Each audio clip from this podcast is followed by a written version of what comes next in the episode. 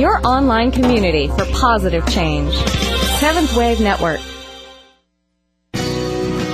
Welcome to the Kathryn Zox Show. This informative and entertaining show will start your mornings off on the right foot. Here's your host, Kathryn Zox, your social worker with a microphone.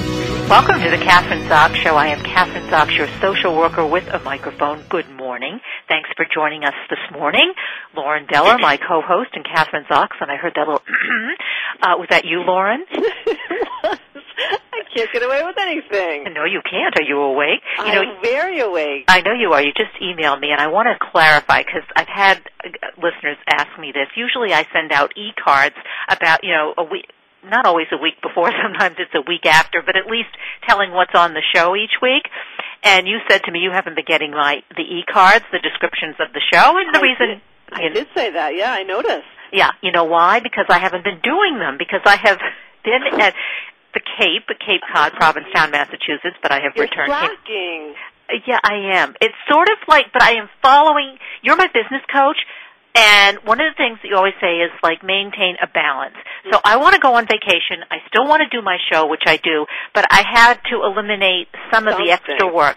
Got it. Got it. Got it. Now I understand. Yeah, so that's why you haven't gotten the e-cards, but you'll be getting them now that I'm back on track and I'm back in Albany and I'm trying to adjust. It's adjusting is not easy, but you know, it's like we came back on Sunday night and it's sort of like I got to get my balance back here because I've been used to being on the Cape for 2 months. Now I'm Poor back. girl. Yeah. I know. Feel sorry for me. um, you don't have to feel sorry for me because I know you've been racing around. You've been all over the place, giving lectures, doing. I've been busy girl, and it's going to pick up, which is interesting. So You're going to be. The, they're very busy. you have to belong to that speakers bureau. You know, there's a major speakers bureau, which I'm sure you're I am aware of it. aware of. Yeah, and I guess once you get onto that, it's a. I forgot what is it? National Speakers Bureau, and they have yeah, it is National Speakers Bureau. and they have special stuff for women, and so that if you do that, then you end up getting paid quite a bit for your speeches. I think, isn't Yeah, and true? I'm not even on it, and I'm busy. So Yeah. it's interesting. yeah, imagine, right? Um, we only have one guest today, and uh, but he's he's he's a, uh, a professor at the University of Chicago, and has written. A, co-authored a book, Loneliness, Human Nature and the Need for Social Connection. So that's what we're going to be talking about. Uh, and speaking of co- social connection, Lauren, I think, uh, you know, you, I'm sure you've been watching the Democratic. Uh, Oh, I'm glued. convention. Yeah. Glued to it. Which Yeah. I'm, I have to say, I'll be glued next week as well, just because I'm so curious about this particular election. Um, but I don't think I'm the only one. So you'll be glued next week. You're going to be watching the Republican convention. I'm going to watch. I want to see what's how so you know different, and I want to see what's what I like about it, what I don't like about it. Well, one of my friends said to me, she's watching. she's, she's a Democrat, and she's, you know, as so am I, and we're watching the thing. And she said, but now next week I, you know, I'm turning it off. I'm not going to watch the Republicans. And I said, why not? You need to know what the other side is thinking. Why cut yourself off? I agree it's- with that. It's really important to understand the issues from both points of view, and especially from the other person's point of view. I learn more, Lauren, from listening to other people's talk shows who I hate. it's true. I agree with that. Yeah. You learn more about what you don't want, and you get. I don't know. You get clear. I have a friend and Big Fish. She. I just love this girl, and over the past year, she's just been. um I just have grown to love her. I just met her face to face a couple weeks ago in Dallas. Oh, not in Dallas. Where did I meet her? Anyway, it doesn't matter. Um, she, yeah, it was Dallas, but she says that she realizes that now she used to like block out everybody else's new perspective. She always thought it was like she wanted nothing to do with it, but her whole new, she's a new, a whole new woman. She says her, the more perspective she has, she feels like the more rich she is. Like she gets herself better because of other people's perspectives. and it can and stuff that you really don't believe in, but you you you you you it validates your own your own I think perspective. Isn't that what Exactly. you're saying? I agree with that. But you Yeah. have to know the other side. You have got to watch to. both of it, not just Exactly. watch. Yeah. So. uh and I do that. Like I say, I mean, I really, I, I listen to other to talk shows. That's part of what I do uh, in the mornings when I wake up. And I have like two or three. I'm not going to say who they are, that I don't think are very good. And so I listen to those, and those are really helpful because I pick it out. Oh, I don't want to do that. I don't want to do that. Exactly. Yeah, and so that's probably more helpful than listening to well, you know I like Howard Stern, so I listen to Howard and then I pick out the stuff, whoa, I love you know, I love that. But um anyway, yeah, so you love her better than me or No. How could I? You know, the more you get to know somebody, the more you like them. Yeah, or the more Or well, the more you, well, I shouldn't say that. You know, the more you get to know someone that you generally like a little bit, the more you get to know them, the more you realize, well, they're just well wet rounded. Because the more you know, the more you realize they have so many facets. So it's Yeah. just fun. So I get to know a lot of people. Yeah, well, that's the thing, and that's what I feel like. I uh, that's what I do on the radio. I interviewed somebody a couple weeks ago. This is a book you need to read. Shelley Lewis. Five lessons I didn't I didn't learn from breast cancer, and one big one I did. Because ladies who oh, are Oh, That's the name of the book. That's the whole title. five lessons I didn't learn from breast cancer, and then it's parentheses, and one big one I did. Shelley Oh, great, Lewis. great. Yeah, and because there are a lot of ladies listening, I know who have been diagnosed with breast cancer, and we, or friends or family. I, I don't know anybody who hasn't either been diagnosed or had a friend or mother or sister or uh, who hasn't uh, hasn't been diagnosed or has breast cancer. I mean, it's a horrible thing, but it's true. But she kind of takes like a not the it's kind of an interesting point of view because she doesn't go along with all the stuff, you know, the pink ribbons, racing for the cure. I Not that that's a bad thing because you know. need to raise It's- money. yeah. But her thing is that, you know, she doesn't want to be identified as a person with breast cancer and a survivor because she feels that she uh, is not, she doesn't want to be diagnosed, uh, be labeled as a survivor, but as someone who, she is who she is before she had breast cancer and after, and who she was and, and who she is is given her the ability to deal with her illness, but she would never wish it on anyone, or she never, you know, she, what bothers her when people say that, oh, it was a gift and it changed my life. She said, I don't want that gift. It was not a gift. She would Yeah. never say that. She just has a very different and interesting perspective. But she's saying I wouldn't. I don't want it, but I did learn from it. She said, well, she didn't necessarily learn from it, from breast cancer, but she realized all the strengths that she had prior to be getting being diagnosed and getting breast cancer helped her to be able to cope. But it wasn't the disease itself that made her strong. She was a strong person to begin with. So she's she's realizing what she skills she had or uh, Yes. tools she had in her hip pockets for dealing with it well. Exactly. Interesting. Yeah, it's ex- that's exactly it. So anyway, and and she writes it with humor too. So she because she's she's a funny lady. But anyway, that's a book that I recommend. Five lessons I didn't learn from breast cancer, and one big one I did. Um, so, all right, where are you going next? Albany. Two weeks. No, one week. well, can we have dinner? Yeah, I have. A, it's going to be crazy, but yes, I'm sure at some point we can because I'm there for. uh I'm there, but it's interesting. I'm speaking a lot while I'm there. I'm flying out to do speaking gigs, and Sierra's going to stay with my mother or whomever, Rob's mom. I don't know where he's going to be yet. So, yes, I'm sure we'll fit, we'll fit it in. I'll take you out for dinner. You're so I'm, funny. yeah, it's on me. you you do not need to do that. Yes, I do. I want to take Oh. you out for dinner, and there's some. Uh, well, there are several good restaurants. I We was have a just couple going to new say, ones. any good new ones? Uh, yeah, there's one up in Saratoga that's really good, and I don't know if it's new. They just changed play, venues, and it's like a, this Italian restaurant, great food. Oh, we could go there. I don't care. As long, as long as we eat late, that's all I care about. I fell asleep last night, Lauren. You Barry, didn't- my didn't boyfriend, was the- over. We made this, you know, he barbecued. We had this great dinner. We were going to sit down and listen. We listened to Bill Clinton. We were going to do Joe Biden. You missed Joe Biden? I fell asleep. Oh no! That's the only one I saw. I missed Bill Clinton. Wait, I wait till you hear the story I had last night. But I saw so I saw Joe Biden. You tell me about Bill Clinton. I'll No, tell you tell me about Bill. How'd you miss Bill?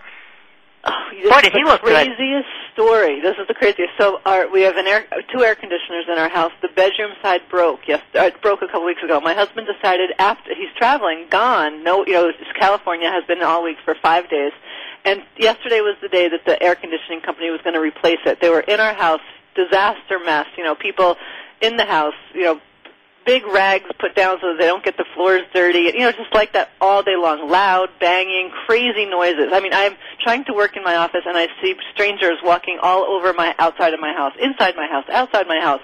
So they're here and I left for work. I just am like, I'm going to go find some place to work. So I'm I leave, I get some work done, I come back, everybody's gone and I'm thinking it's working. 87 degrees on one side of the house, in our bedroom side of the house at 5 o'clock at night. I said, this is crazy.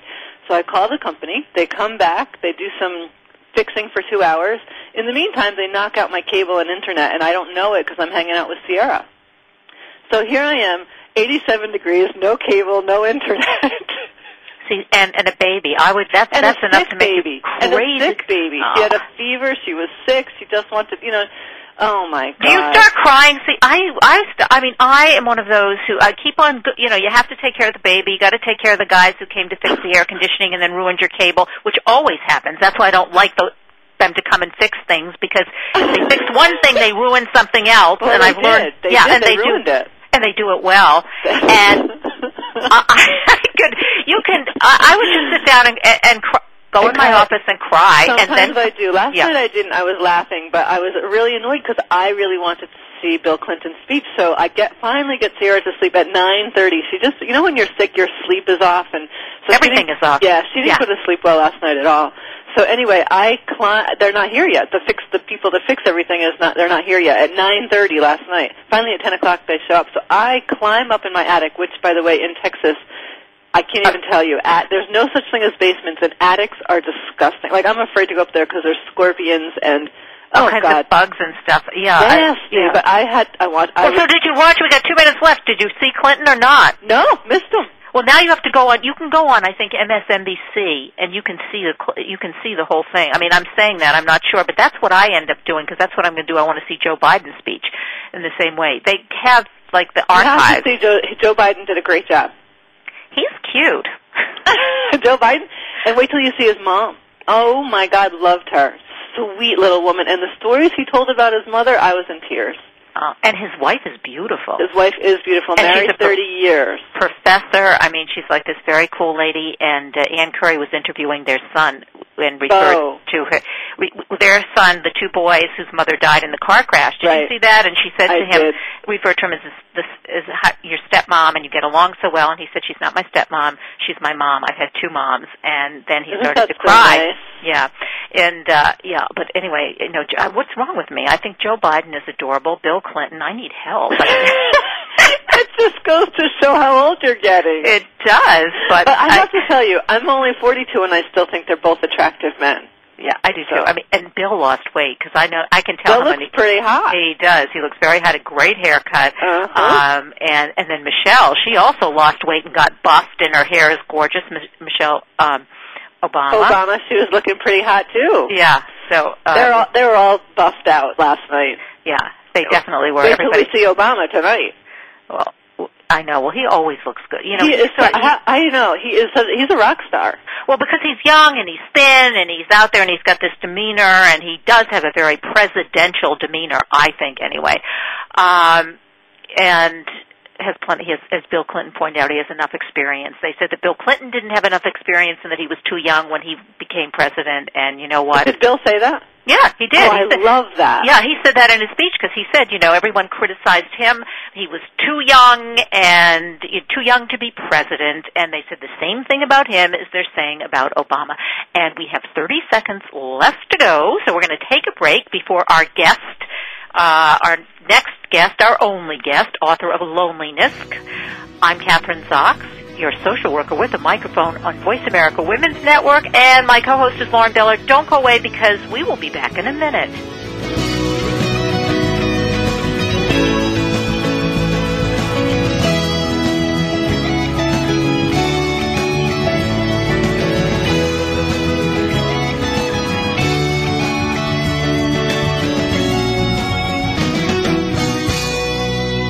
We don't beat you over the head with our opinion, and we listen to yours. The new face of talk radio, Voice America Women's Radio Network.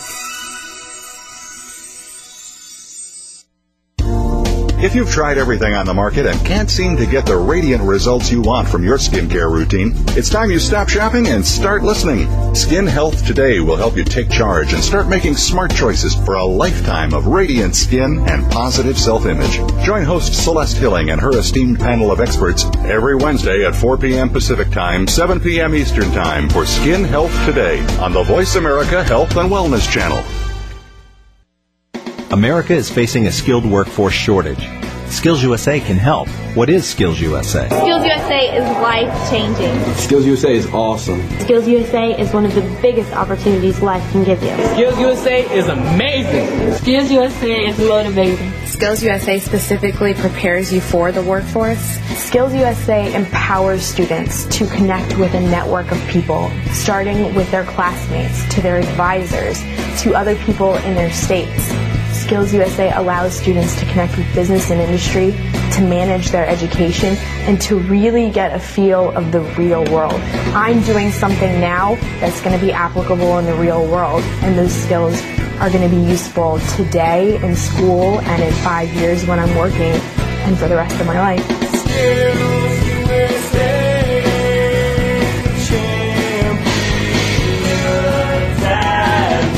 On the web at skillsusa.org.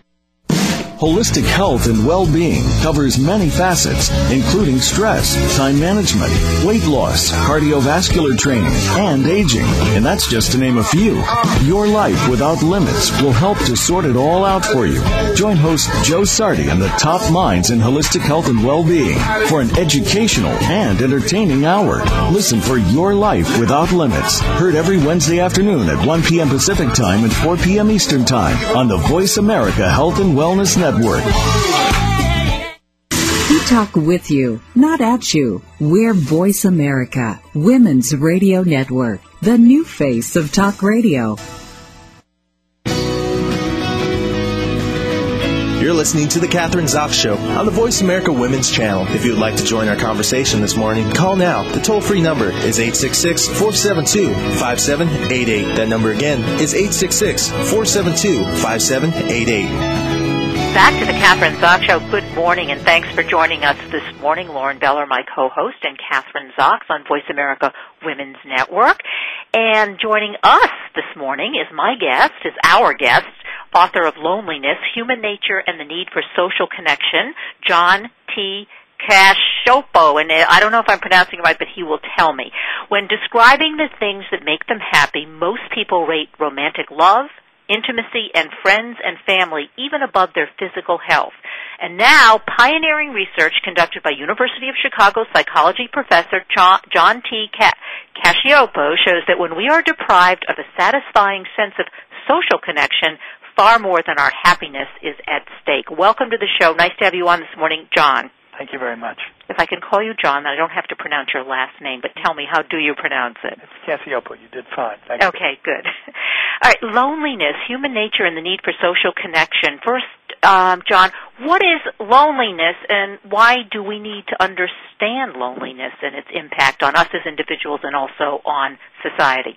Right. Loneliness is the pain you feel when you your need for connection isn't being met, and you can feel that anywhere, uh, even when surrounded by friends or family when you're literally alone, that's called physical isolation. And you can experience that as pain, that would be loneliness, or blissful solitude. So the physical isolation isn't as important as the perception of isolation. Why is it important? Because it affects everything from psychological states and well-being to um, your behavior, your ability to solve complex problems, self-regulate, and uh, also your your biology. So in your book, you talk about the fact that loneliness can uh, be just as damaging to us as obesity, um, as, as alcoholism, as, as certain kinds of addictions, and it can also lead to high blood pressure, a decline in the immune system, and has really a dramatic increase in the, as you say, the corrosive effects of stress, which is really a bad thing. So it's really important for under, to understand loneliness and how we can avoid it. Right. I mean, no one wants to be, you know, sad and have that sense of emptiness that one has when they feel lonely. But one of the surprising aspects of our research is we've shown that it affects uh, physiology profoundly. It affects brain, it affects hormonal levels, it affects the stress hormones that circulate throughout the body. Uh, it affects one's sleep, and it affects uh, cardiovascular immunity and even genetic transitions uh, within cells. So, John, how big a problem is it in the United States? How many of us you know, in ter- I mean, you've done the research. How many of us are suffering from loneliness? It's about 60 million people in the United States alone. It's uh, 20% of the population uh, complains of loneliness at uh, at frequent or intense uh, times at, at any point in uh, time. Right. So 60 million people is a lot of people. Uh, and, and you talked about uh, loneliness has is a subjective is concept, right? That's what you're talking about. I mean, you can be in the middle of New York City, surrounded by a lot of people, working in a big corporation with tons of people, and yet you can still feel lonely. Right. That's the people uh, who are married, on average, are less lonely than those who are not married. But people who are unmarried can be highly integrated and feel connected, and some individuals who are married um, are feel estranged from their spouse and family and really suffer quite serious feelings of uh, isolation in that setting. Well, the first chapter you describe a young woman. Maybe you can talk to us about her, who came from a, a, a big family in a small town and um, and and then moved to a city uh, and always experienced a sense of loneliness. I mean, she's a good case, a good example. I always like to give examples. I think it makes it easier for listeners to understand what we're talking about. When we're talking about the concept of loneliness. Right. This is the case of Katie Bishop, uh, an artificial name, obviously, to protect confidentiality. But this is a woman who, um, even as a child, felt uh, the pains of rejection more sharply than those around her, and thought, well, if you know what I need to do is to leave the small town, go to the big city, and things will get better.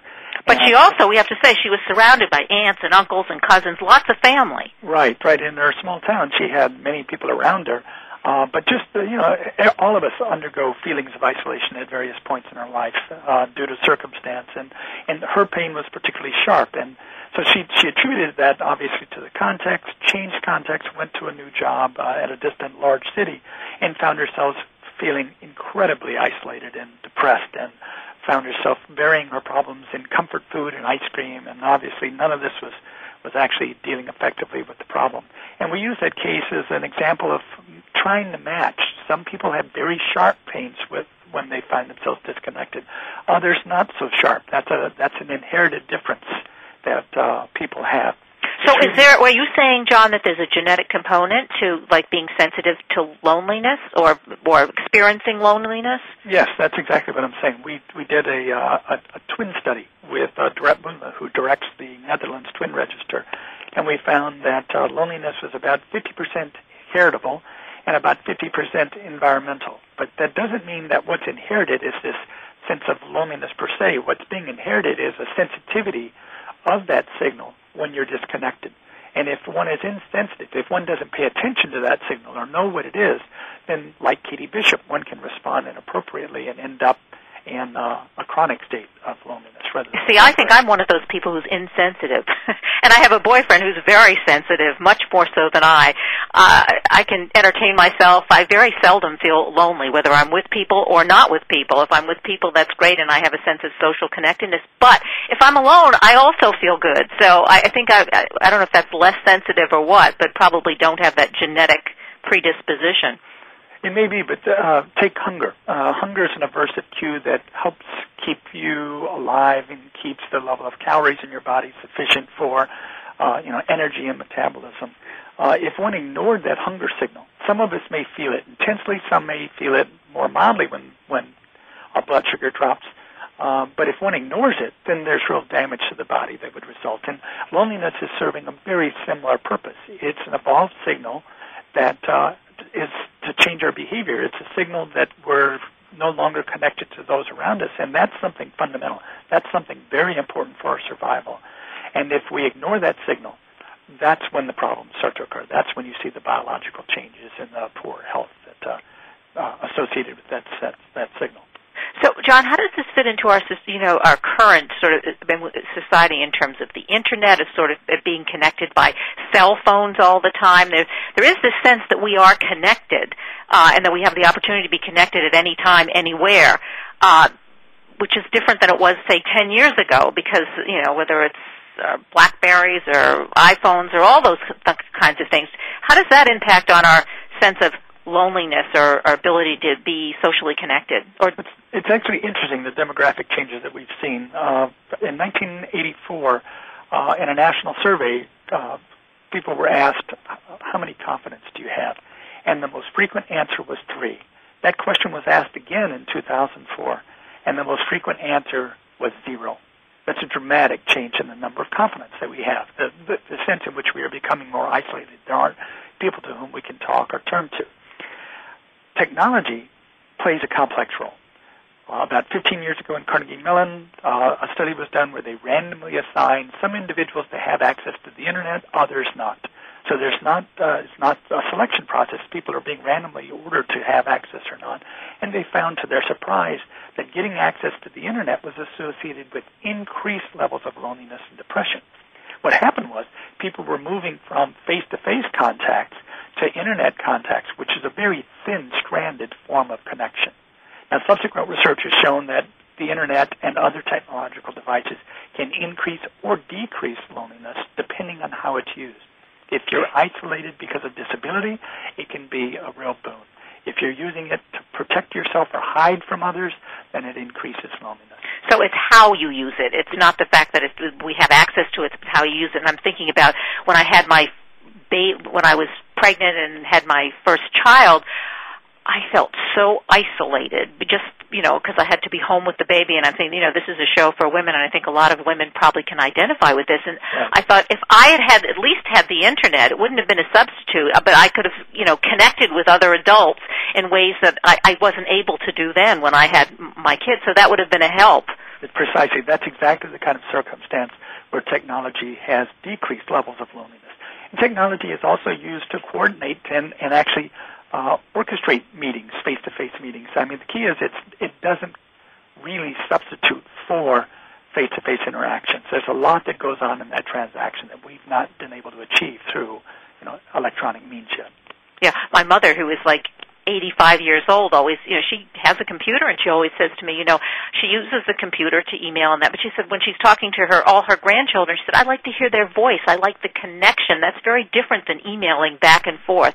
And she's very adamant about that and how much more of a feeling of of, of being connected to the family by just being able at least to talk to them and hear their voice on the phone rather than just emailing on the internet. Well, it's the kind of thing you can see easily just in everyday observation. If you just sit down and watch two people you know, who are walking toward each other and to meet, you see they may be walking at different paces. They're walking kind of um, in different fashions. But as soon as they get together, they start to synchronize. They're coordinated.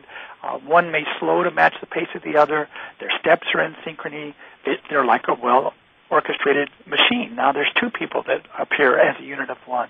That occurs without any effort on their part. In fact, without any attention.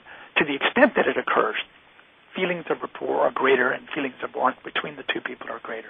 That's the kind of automatic process we've been designed to achieve and that you can't achieve through, say, email.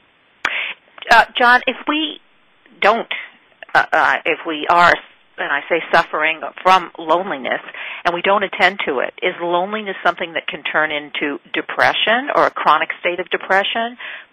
Yes, we uh, we've looked at that extensively uh, in longitudinal studies what we've done is to follow individuals over a five year period and looked at how, in the very first year, their level of loneliness predicted level of depression or depressed symptomatology in the subsequent years. And we, we take out any effect of current level of depression.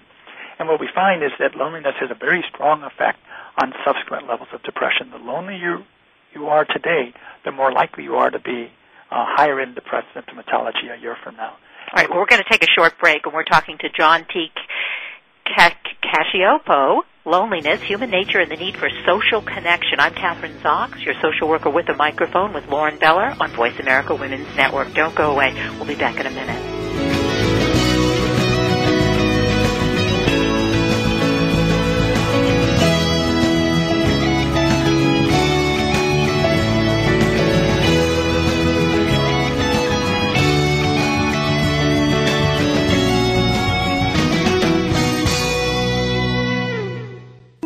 Radio that informs, entertains, and enlightens you. Voice America, Women's Radio Network.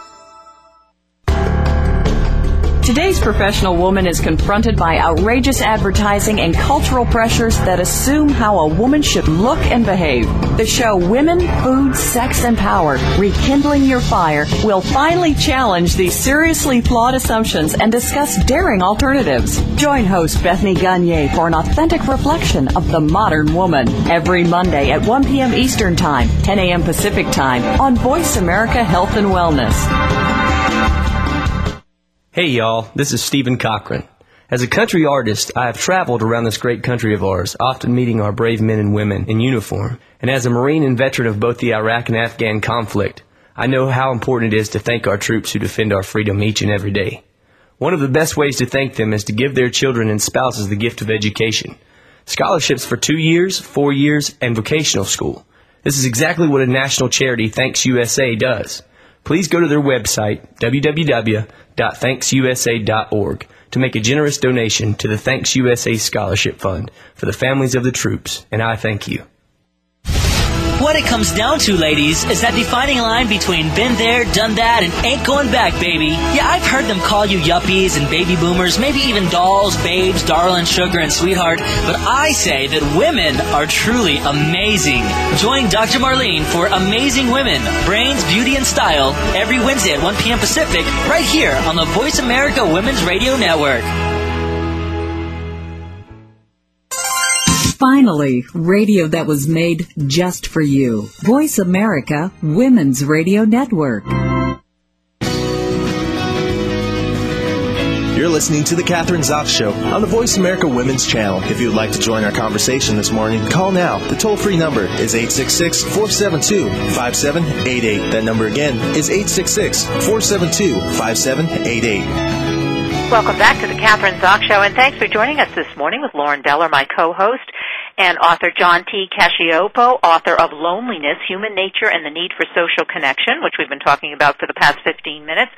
Uh, lots more questions for you, John. Um, people, uh, there are some, there are some very objective reasons that one can become lonely. Um, divorce may be one, or death, or uh, someone who's been in the military and has to come home and adjust to people that haven't had the same kinds of experiences. So, how does that fit into the concept of loneliness? In fact, you're you're putting your finger on precisely some of the situational factors that have very profound influences on feelings of loneliness and disconnection. There's a captain in the army that contacted me recently, um, talking about the loneliness that soldiers are feeling. Uh, you know, they they are brought into boot camp, uh, uh, brought away from friends and family. They create a very strong sense of community within the group at boot camp, and then they're sent off dispersed to various troops in uh, Iraq or Afghanistan. And she she's observed that these individuals really struggle with with loneliness when they first arrive, and she you know she observed that they're not dealing with it particularly well. Many many try to hide that sense through alcohol or through other means, and and it's a real problem. And just as you suggested, when they return, they have experiences that are very difficult for them to talk to others about, and uh, and uh, that makes it difficult for them to reintegrate. So it's something that we really do need to be concerned about. Yeah, I think we really need to address that, don't you? Because right. the, uh, apparently the, there's an extremely high rate of suicide when for our you know the uh, troops who do come back and and, can, aren't aren't able to adjust. Right. I, I believe that really is something that should be uh, attended to with much greater urgency than we are.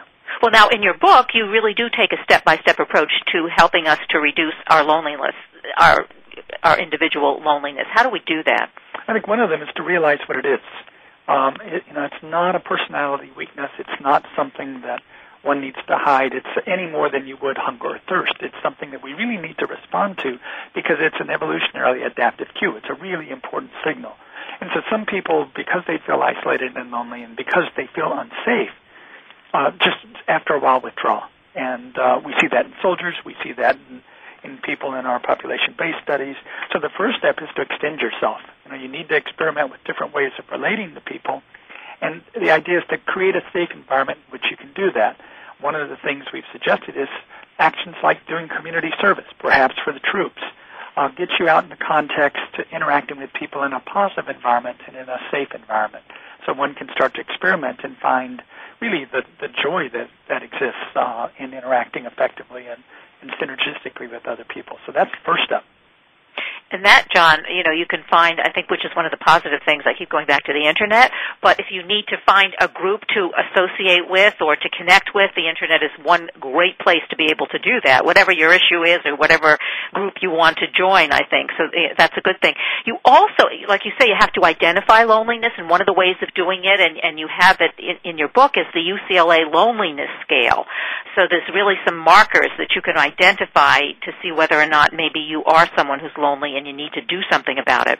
That's right. And uh, one of the features of the loneliness scale that's in the book is that uh, no one's ever asked, "Do you feel lonely?" There's a real resistance because of our culture having characterized it as a as a personal weakness incorrectly. So, as a personal weakness, people deny feeling lonely.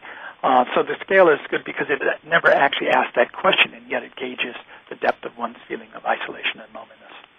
So let's say you you you you get the book, your book, and you are checking off uh, you know, because there are quite a few questions that they ask you about how you feel, and you find out, hey, I might have a problem, then what do you do?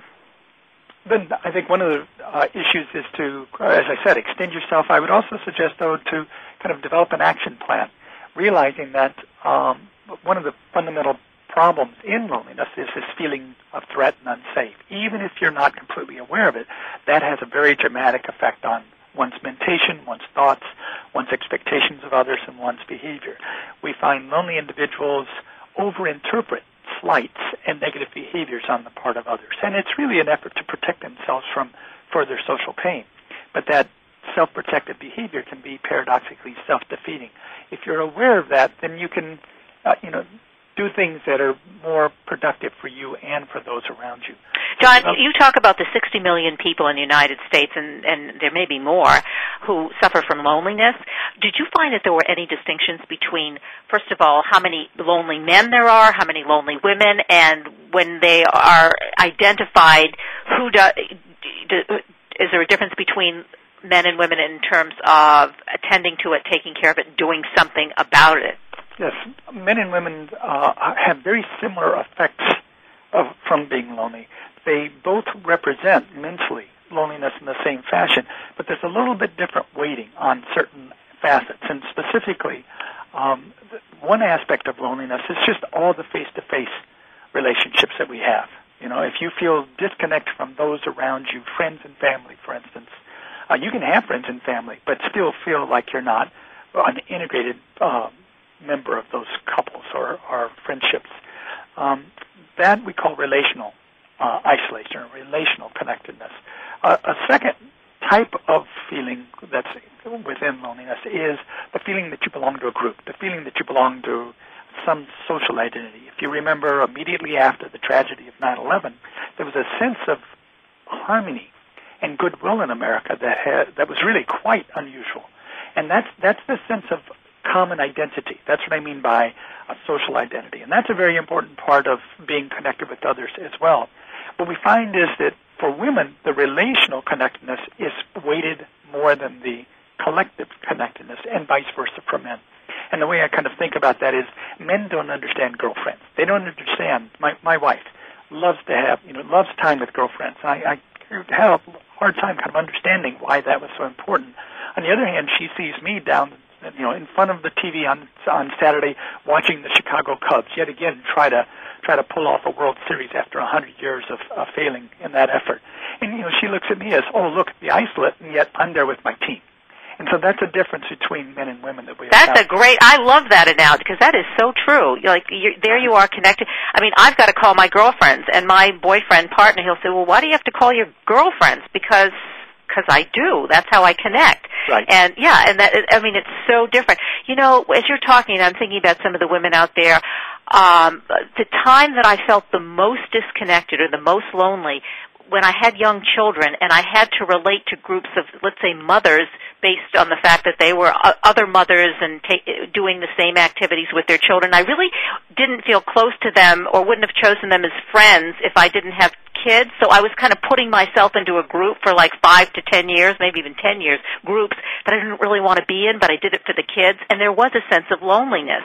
And then once the kids got in high school and I could do and be, associate with who I wanted to, it changed. Does that make sense? Absolutely. And I think that also illustrates how it's not the objective social interactions that you're having. It's really your perceptions of them, the quality of it. So if it turns out you're doing that for someone else, for your children, but it's not an important core concept for you, then one can be very busy socially and yet still feel like those those are not the kind of quality, self-defining relationships that one one strives to have. Yeah, and that's a good point because you see a lot of people doing a lot of things, stressed out, busy, right. you know, 12 hours a day, and yet there's no there's no real meaning to the relationships in terms of what they're doing and, and still feel lonely.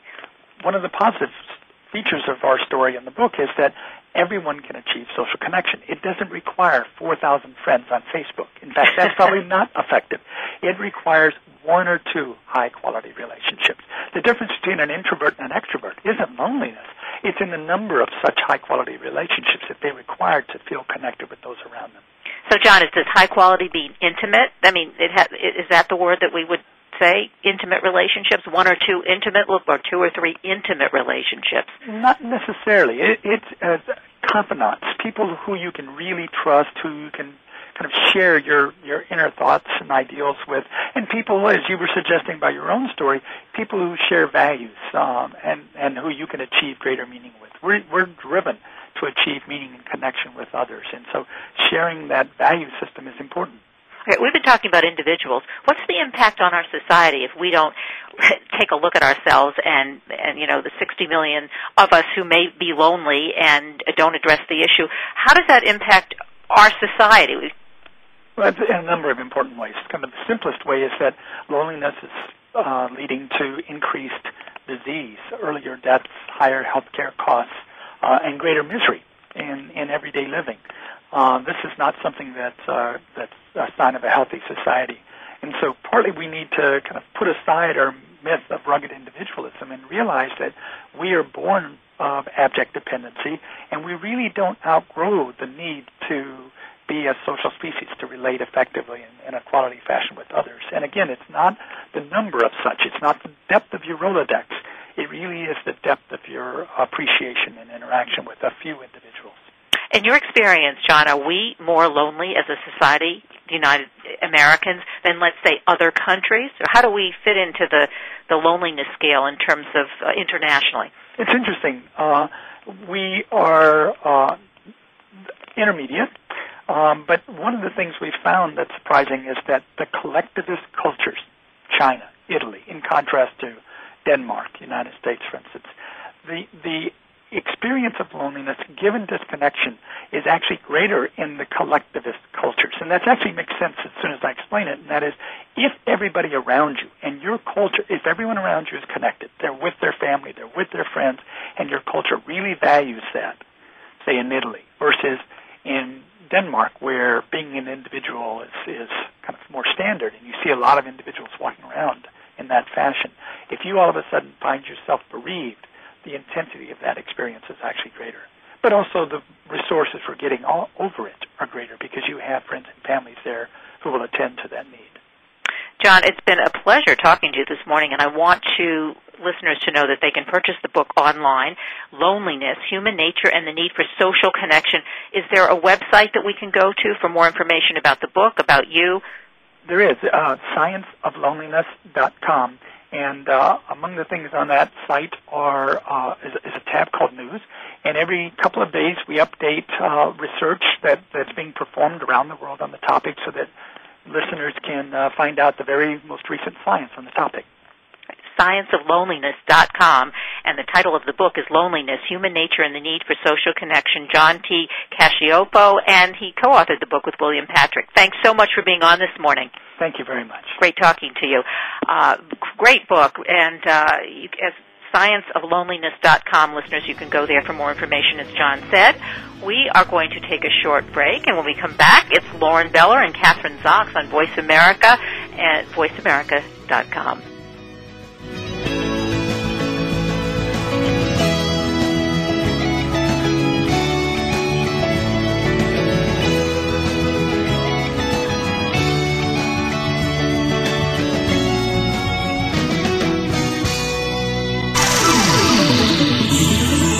talking about what you care about news, relationships, health, finances. Voice America, Women's Radio Network.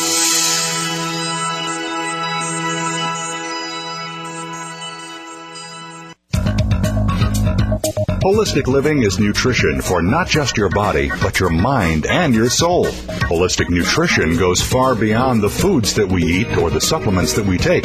Discover natural means to heal your body and regain your innate healing powers. That's Holistic Living with Tina Marie Jones on the Voice America Health and Wellness Channel, live every Tuesday at 10 a.m. Pacific, 1 p.m. Eastern. Tune in for your weekly dose of good holistic living. Hey, Ranger, why do you have to remind people to be careful with fire? Well, Mr. Mountain Lion, sometimes people need to be reminded about certain things, like not to run with scissors or let children play with wild dingoes, and to be responsible for fires they start. So what you're saying is that people can be careless and forgetful? Pretty much. that makes me very sad. Sounds like someone needs a hug. Back off or I'll turn your hat into confetti! Remember, only you can prevent wildfires. A public service message from Smokey Bear, the U.S. Forest Service, your state forester, and the Ad Council. Experts say everybody is addicted to something. Did you know that addiction affects about 15% of our country's middle class population? How many people do you know who are dependent on some kind of substance? Would you guess your friends? Your neighbors? How about your family? You may be surprised. Many of us live with chronic pain, which has made us drug dependent, prescription drug dependent. Others struggle with alcohol, methamphetamine, and cocaine addiction. Do you have a chronic pain problem? There is another way out. Tune in each Thursday at 8 a.m. Pacific, 11 a.m. Eastern Time for a new prescription for health with Dr. Richard Gracer on the Voice America Health and Wellness Channel. Great guests, great stories, great listening. Voice America, Women's Radio Network.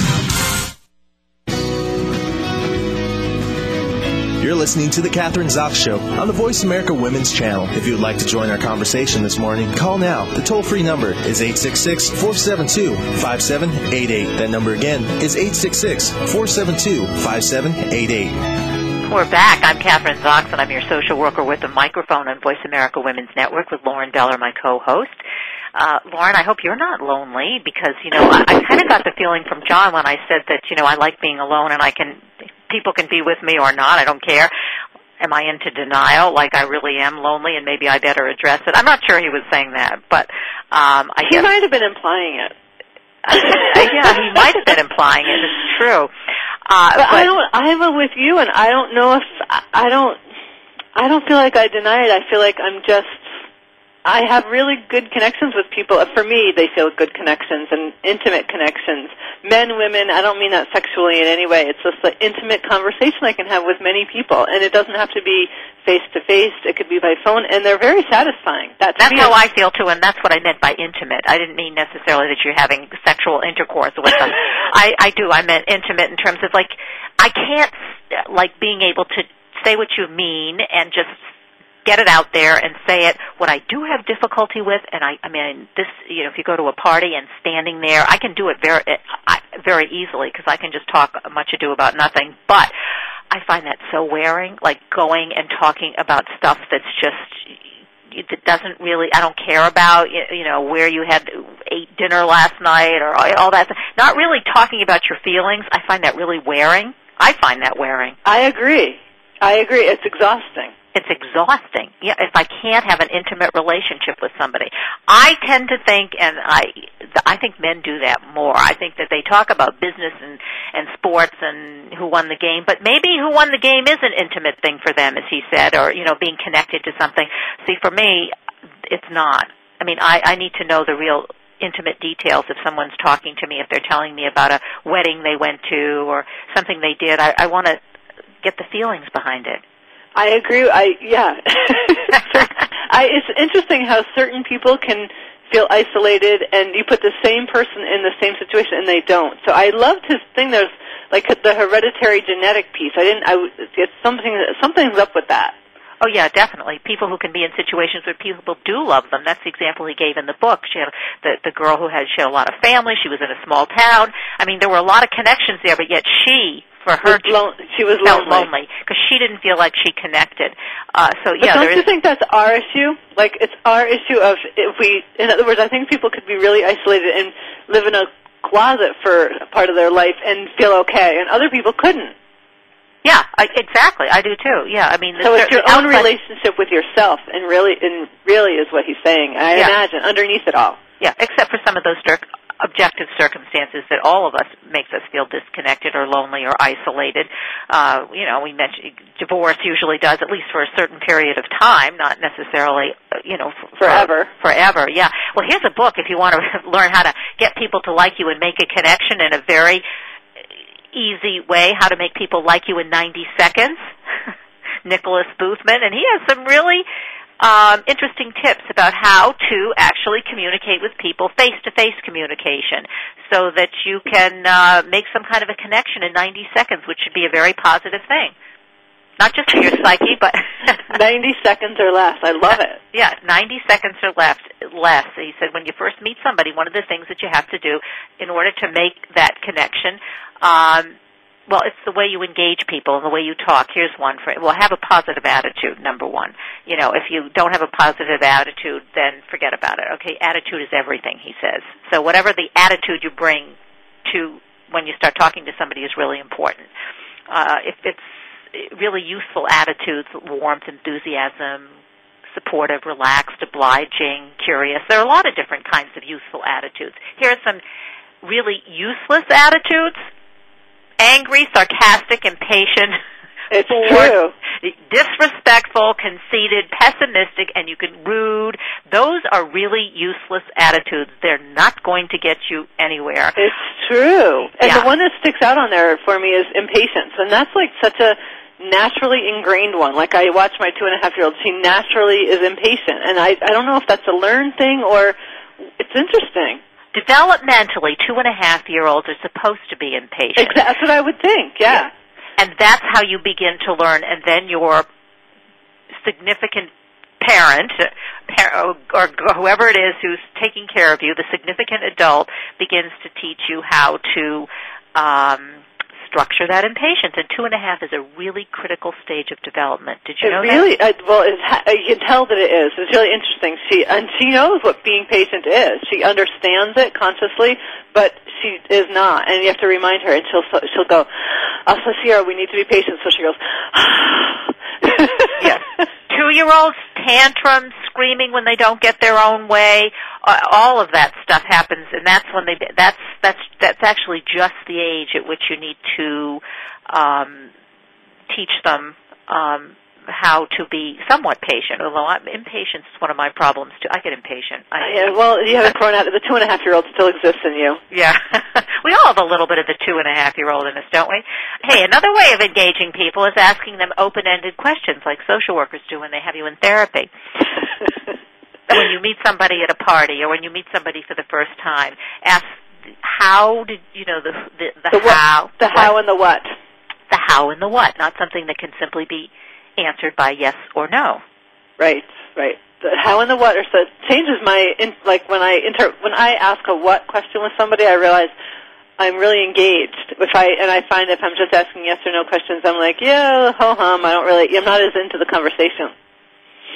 Want to know what one of my problems is? I'd love to know. because I'm used to doing interviews, social work, and on the net, uh, when I meet somebody sometimes, and it's it's a stranger, uh, well, obviously, if I'm just meeting them for the first time, somebody is a stranger. I I'm good at being able to get out a lot of information, and I sometimes realize that afterwards that I've that they're not comfortable with that, and that I've been kind of invasive, and they have answered me because that's my skill. I'm able to do that. Interesting. And so you And- get it out of them, and they weren't comfortable because they didn't even know why you were asking such an intimate question.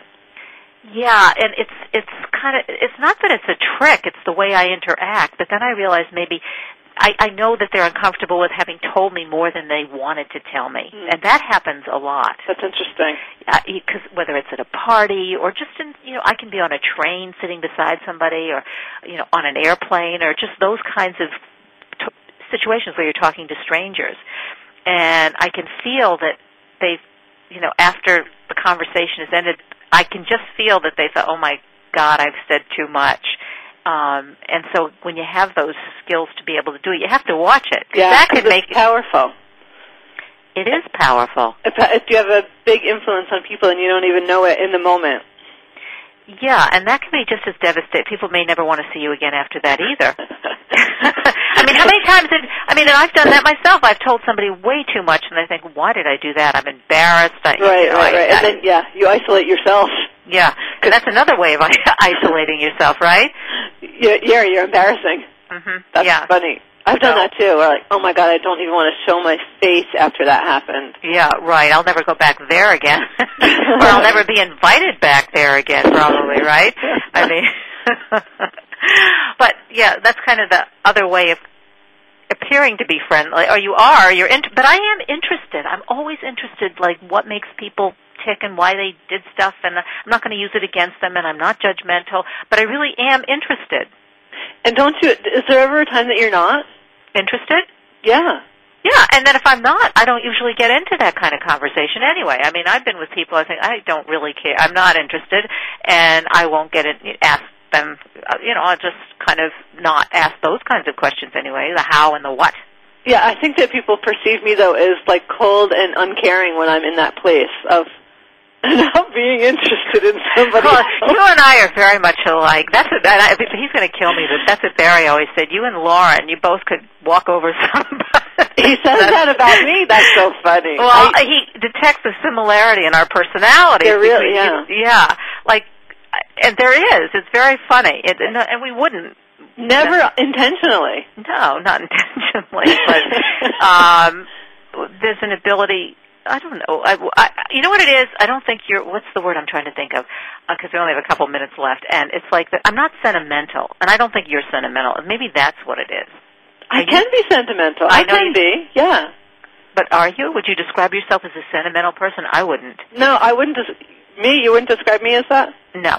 No, I don't. I think that's probably true. But there's some times that I think that I, there's some places in my life that I think that I am like, you know, little things between Rob and I acknowledging those. Like that, he'll say, "Oh, you're so sentimental," you know, stuff like that. But it's not like I'm a big.